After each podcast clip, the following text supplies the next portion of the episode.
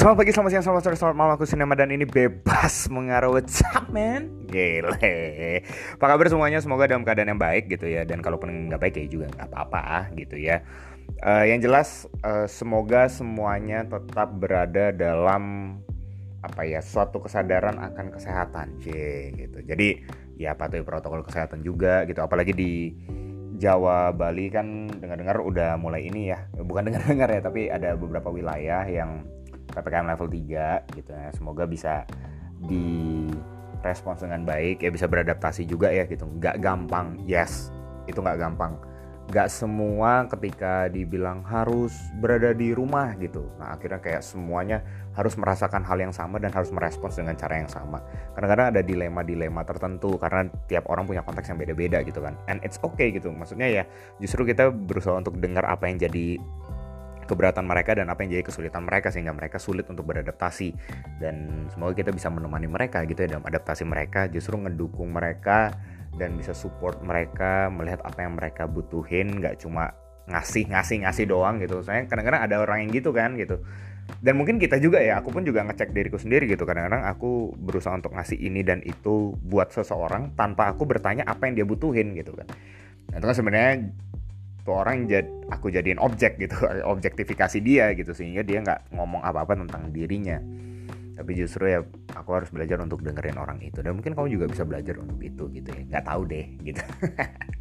Anyway ya semoga dalam keadaan yang baik dan kamu yang misalnya dalam perjalanan sekarang gitu ke tempat mana pun itu hati-hati uh, be safe and ya baik lagi tetap jaga kesehatan kamu. Kalau kamu yang lagi sakit sekarang, lagi terbaring di kamar tidur kamu atau mungkin di kamar rumah sakit yang lagi dengerin sekarang ada di rumah sakit, semoga kamu dalam masa pemulihan ini ya aku berharap ada menemukan apa ya persahabatan orang-orang yang menyab uh, menyahabati wah apa sih sahabat ya dari kata sahabat gitu ya nggak tahu itu ada ada kalim ada katanya atau enggak intinya ada orang yang bisa bersahabat dengan kamu yang kamu bisa memiliki orang-orang yang ada di sekitar kamu baik itu onsite maupun online. Nggak tahu deh siapa gitu ya.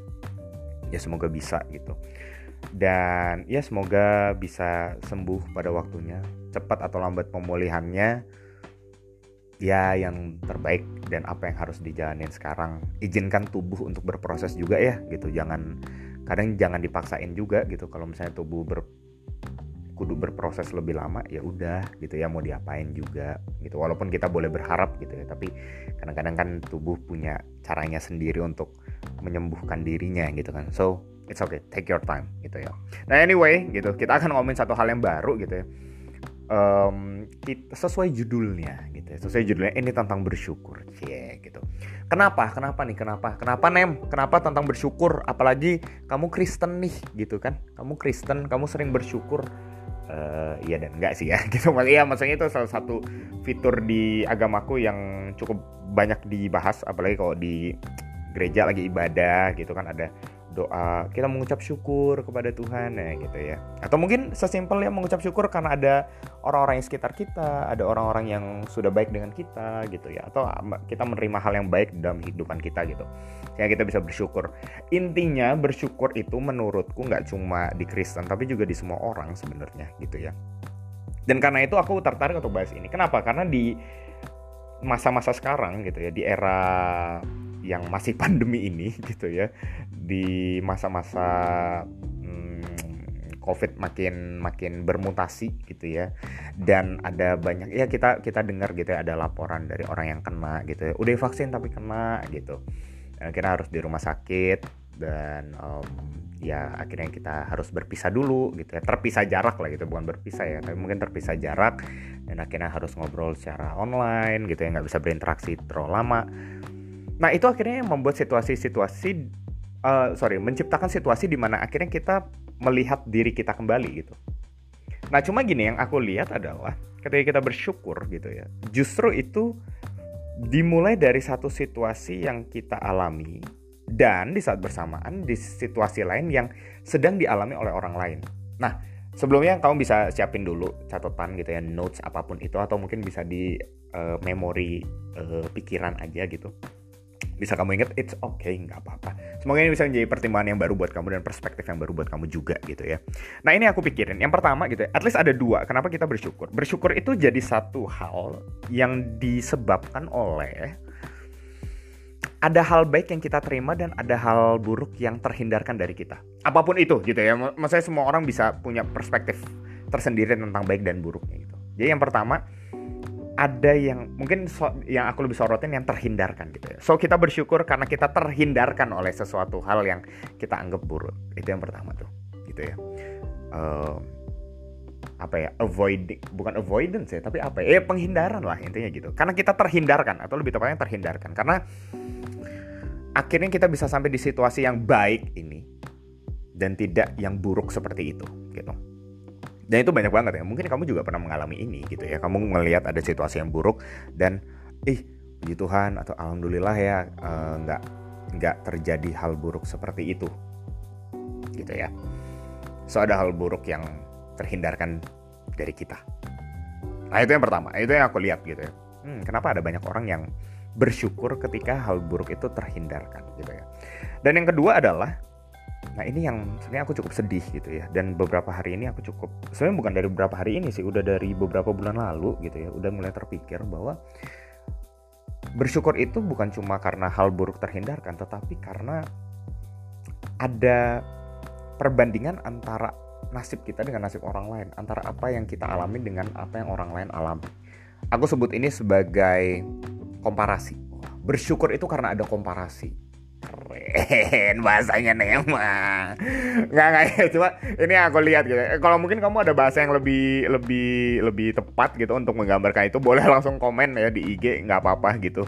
Atau langsung di DM aja nggak apa-apa. Cuma itu yang aku pikirin gitu ya.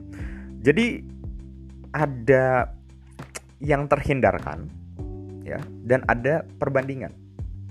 Ya ada yang terhindarkan dan ada komparasi. Selalu ada itu at least yang aku lihat sejauh ini. Dan itu banyak banget aku jumpain ketika akhirnya aku ngobrol sama ya baik lagi aku deket kampus gitu jadi ngobrol sama kampus gitu atau mungkin sama teman-teman deketku gitu. Atau mungkin di gereja gitu teman-teman gereja. Kebanyakan dari mereka akan bilang ya bersyukur ya oh nggak kena covid nih ya misalnya gitu. Atau ketika dia melihat atau tem uh, waktu itu dia menceritakan satu hal gitu ya. Apa yang terjadi kepada temannya gitu. Dan dia akhirnya bilang iya temanku perlu deh vaksin loh tapi tapi masih bisa kena tuh bisa kena omikron. Nah gitu misalnya. Terus setelah itu kalimat berikutnya apa? Nah makanya bersyukur deh kita masih bisa sehat ya. Nah emang dia nggak nggak bilang bahwa tuh pasti gara-gara orang itu uh, lalai dalam menjaga kesehatan makanya dia kena itu. Mungkin dia nggak menyerang orang itu secara langsung gitu tetapi kalimat setelahnya itu kan mengindikasikan bahwa ada perbandingan dari apa yang orang alami yang dia ceritakan sebelumnya gitu kan. Ada uh, perbandingan dari nasib yang dialami oleh temannya apa yang dialami oleh temannya itu gitu ketika temannya jatuh sakit dalam kasus ini gitu ya. Nah aku jadi mikir kenapa ya gitu dan jujur jujur uh, hari-hari ini dan dan ini sebenarnya aku mau bilang gitu.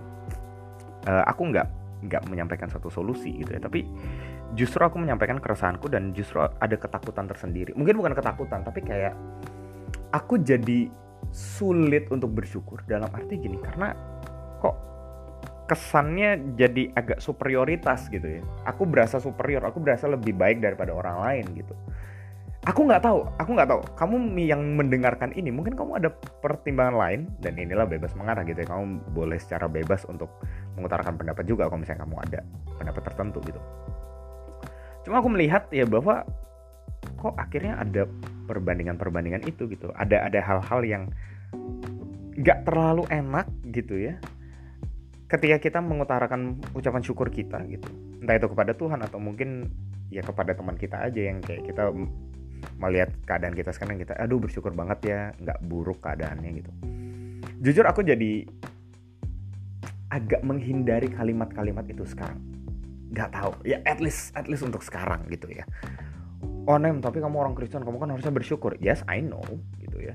Tapi apakah harus dibarengi dengan sifat-sifat seperti itu yang tadi aku bilang gitu ya? Atau ada fitur-fitur tertentu seperti terhindarkan dan komparasi yang akhirnya membuat ucapan syukur itu terkesan superior sekali gitu. Nah aku nggak tahu. Nah terus gimana Nem akhirnya? Apa yang kamu lakuin? Sejauh ini aku akhirnya berusaha justru untuk fokus kepada orang-orang yang mengalami hal yang buruk. Berusaha menghidupkan empatiku justru instead of aku bilang aduh bersyukur ya aku baik gitu. Walau bukan berarti aku tidak bersyukur gitu. Dan bukan berarti aku tidak menyadari bahwa ada hal baik yang terjadi pada diriku atau keadaanku masih baik-baik saja hari-hari ini. Aku tetap menyadari itu tapi justru aku beranjak kepada sikap empati gitu. Menumbuhkan empati itu dan so far justru lebih enak gitu ya ketika ngobrol. Dan justru obrolan itu jadi obrolan yang penuh dengan care gitu ya kepedulian yang lebih ditingkatkan gitu. Aku nggak tahu but somehow itu works untuk aku. Works dalam arti akhirnya menumbuhkan perasaan yang lain gitu loh ketimbang aku membanggakan ke keadaanku sekarang. Aku belajar untuk melihat apa yang orang lain sedang rasakan. Walaupun nggak exactly aku bisa merasakan itu tapi aku belajar untuk menggali perasaan dia seperti apa untuk mendengarkan apa yang dia lagi butuhin. Dan justru dari situ akhirnya aku bisa berinteraksi dengan dia. Di masa-masa yang aku tidak bisa terlalu banyak berinteraksi secara langsung dengan orang-orang lain. Aku nggak tahu apa yang kamu alami sekarang gitu ya yang ngedengerin ini kamu-kamu semua. Tapi mungkin itu bisa menjadi langkah yang baik untuk kamu di dalam menjalani kehidupan yang baik yang sedang kamu rasakan sekarang gitu ya. Dan jujur aku angkat ini karena aku aku ada di situasi di mana sejauh ini aku masih baik-baik saja. Dan di sisi lain aku tidak tahu apa yang akan terjadi hari esok. I don't know. Aku nggak tahu apakah aku bisa jatuh sakit. Ya aku sempat sakit beberapa waktu lalu gitu ya. Tapi sekarang sudah baik gitu, sudah sembuh. Tapi karena hidup itu kayak penuh dengan kejutan gitu loh. Dan karena itu justru aku mau belajar untuk menjadi manusia yang lebih utuh gitu. Instead of hanya bersyukur aku belajar untuk coba menumbuhkan empati. Gak gampang yes. Tapi aku belajar mulai dari orang-orang yang aku kenal orang-orang yang aku ya inner circleku gitu ya. Aku belajar untuk menunjukkan kepedulian terhadap mereka khususnya mereka yang sekarang sedang mengalami hal yang buruk gitu ya. Hal yang tidak terlalu baik. Aku belajar untuk dengerin apa yang menjadi kesedihan mereka apa yang menjadi hal buruk yang menimpa mereka sekarang, perasaan mereka. Dan apakah aku datang membawa solusi? Kebanyakan enggak. Tapi aku membawa diriku dan telingaku untuk mendengarkan mereka. Doaku setiap sehabis mendengarkan cerita mereka, doaku hanya simple. Semoga hidup tetap bisa berjalan dan kamu tetap bisa berjalan. Ya, at least overall kalimatku hanya seperti itu. Instead of aku mengharapkan ini dan itu yang aku tahu dia pasti mengharapkan ini dan itu gitu. Tapi lebih kepada aku mau belajar untuk memahami perasaannya. Dan justru kalaupun aku bersyukur dalam doa itu ucapan syukurku adalah Tuhan thank you bisa ngobrol sama orang ini bisa ngobrol sama temanku dan aku bisa ngedengar perasaan dia. Semoga kami bisa ngobrol lagi di waktu-waktu kemudian dan saling memperhatikan satu sama lain Mungkin itu hal yang bisa kamu lakukan, khususnya di era pandemi ini ya. Ketimbang kamu bersyukur dan merasa lebih baik daripada orang lain, mungkin kita bisa belajar, kamu bisa belajar untuk berempati terhadap yang lain. Dan itu yang sekarang aku jalani. Mungkin kamu tertarik untuk itu, monggo silahkan gitu ya. Dan ayo kita jalani bareng gitu ya. Nggak melihat diri kita lebih baik daripada yang lain, tetapi melihat apa yang bisa kulakukan untuk sesamaku yang sedang mengalami hal yang buruk. Di situlah mungkin aku belajar aku sadar gitu ya aku sadar belajar untuk mengasihi orang di era pandemi ya dengan cara seperti itu. Dan semoga ini bisa menjadi pertimbangan yang baru buat kamu. Adaptasi kamu mungkin di masa-masa yang sulit sekarang ini. Dan kamu gak sendiri kita berjalan bersama. Thank you so much udah mau dengerin ya. Ini episode yang cukup panjang gitu ya. Tapi senang aku bisa mengutarakan ini. Dan semoga ini bisa menjadi perspektif yang baru buat kamu pertimbangan yang baru buat kamu juga mungkin paradigma yang baru juga untuk menjalani kehidupan kamu khususnya di era yang tidak mudah saat-saat ini Kembali aku bilang selamat melanjutkan perjalanan kamu. Kalau kamu yang lagi makan, selamat makan gitu ya. Mau istirahat, selamat istirahat. Izinkan tubuhmu beristirahat. Akhir kata, bebas sambil mengarah, bebas untuk mengarah, bebas mengarah. Bye bye.